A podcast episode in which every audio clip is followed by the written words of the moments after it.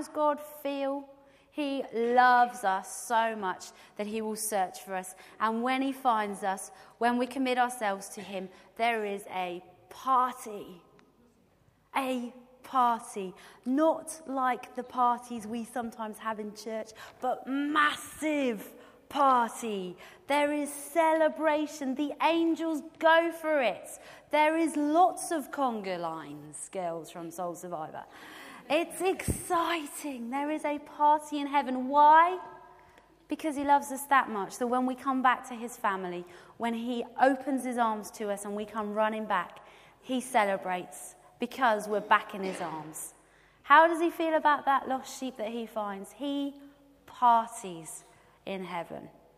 When someone becomes a Christian, do we party? We so should. We so should party. So there's one challenge for you. When somebody you know becomes a Christian, throw a week of parties. That's what happens in heaven. Julie's going to be busy. How does God feel about the lost sheep? How does he feel? He loves them. He loves them. How do you feel about the fact that God loves you? Well, that's up to you to decide. When I discovered that God loved me, it made the world of difference. I felt accepted, felt like I belonged finally understood my purpose in life. I, for once, knew why I was here. I understood that God loved me, changed everything in my life.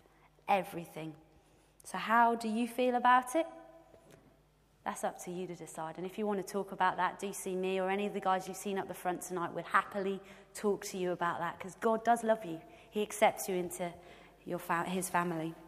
The second point I want to make tonight is also from this passage, so keep it open, because I think actually this is quite crazy, really. Jesus is telling a story of a guy, a shepherd, who goes out to find a lost sheep. And the second point I want to bring to us tonight is that God is committed to seeking out people. The shepherd in this story looks high and low. He goes out into the wilderness Sure, that's not a great place to go looking for a sheep.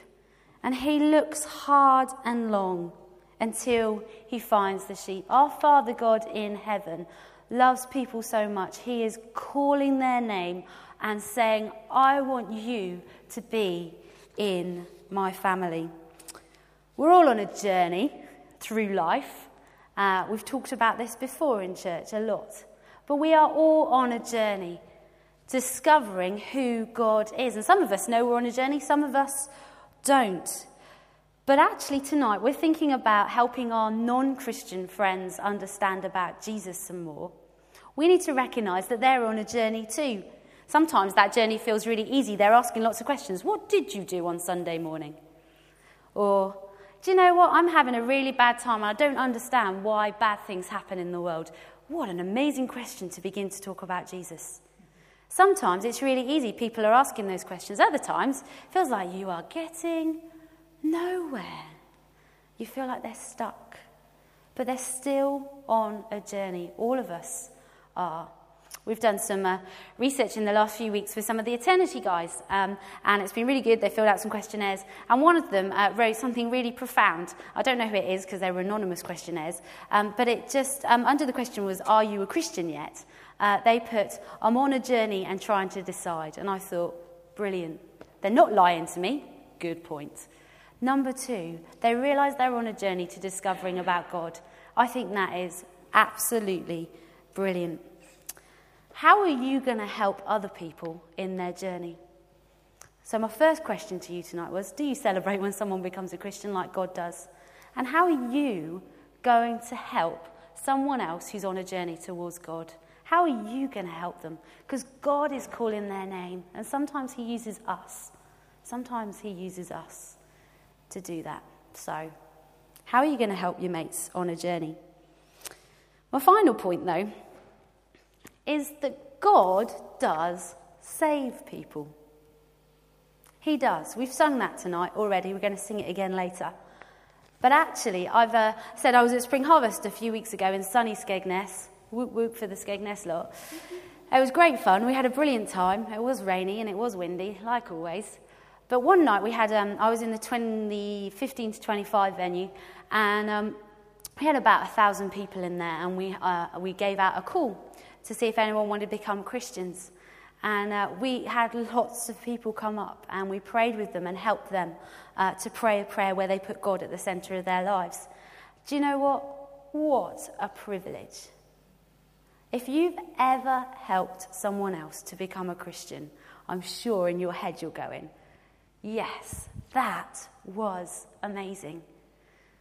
But actually, you're just being part of the process. It's not you who saves them, it's God who saves them. And He chooses sometimes to let us be part of that process, part of that journey, a milestone along the way. And uh, as these uh, young people were coming up, and I was thinking, okay, I've been told I've got to pray with them. How do I lead them to become Christian? They didn't tell me that at Bible college. Well, might have, but I might have been asleep. Um, how do I how do I do that? Do you know what? There was no right words. You just asked them if they wanted to become a Christian, and it was incredible. As I was praying with them, you could see loads of them just become happy, and loads of them just feel like there was a, a weight lifted off their shoulders. I love hanging out with new Christians. It's great fun because they just feel like they found a big treasure chest. And you know what? As Christians, we're on a journey to helping other people on their journey as well. And there might come a point where God is going to use you to help someone become a Christian. What would you say at that point? Would you say, Oh, I don't know the right words? Or would you get on your knees with them and pray and, and then encourage them and then have the party? You see, God saves, only He does, but sometimes He uses us to help others get to that point. I love uh, this passage that uh, this is from uh, the message version um, or paraphrase of, uh, of Ephesians 3. This is Paul, who was a missionary talking, and I love the honesty in this. When it came to presenting the message to people who had no background in God's ways, I was the least qualified of any of the available Christians. God saw it that I was equipped, and, but you can be sure it had nothing to do with my natural ability. And so here I am preaching and writing about things that are way over my head the inexhaustible riches and generosity of the God, of Christ, sorry. I think that's an incredible passage because Paul, right, he planted loads of churches, he told loads of people about Jesus, and yet he's still saying he feels completely out of his depth about it. But what is he saying here? That he was equipped by God to do it. He was equipped by God to tell other people about Jesus. He was equipped to preach. He was equipped to share his story. He was equipped to lead others to Christ. Not by reading hundreds of books about the right way to do it, not even by hanging out with Billy Graham, because he was way gone before he arrived. What he did was trust God in every way. People we work with, people in our own families, people in this church, people in our communities, friends, they need to know that God loves them. How does God do that? He uses me and He uses you. Do you feel ready for that? No, it's scary. It's scary. But if you trust God at every point, He will equip us. He will completely equip us. What we're going to do uh, from here on in is ask for God to equip us.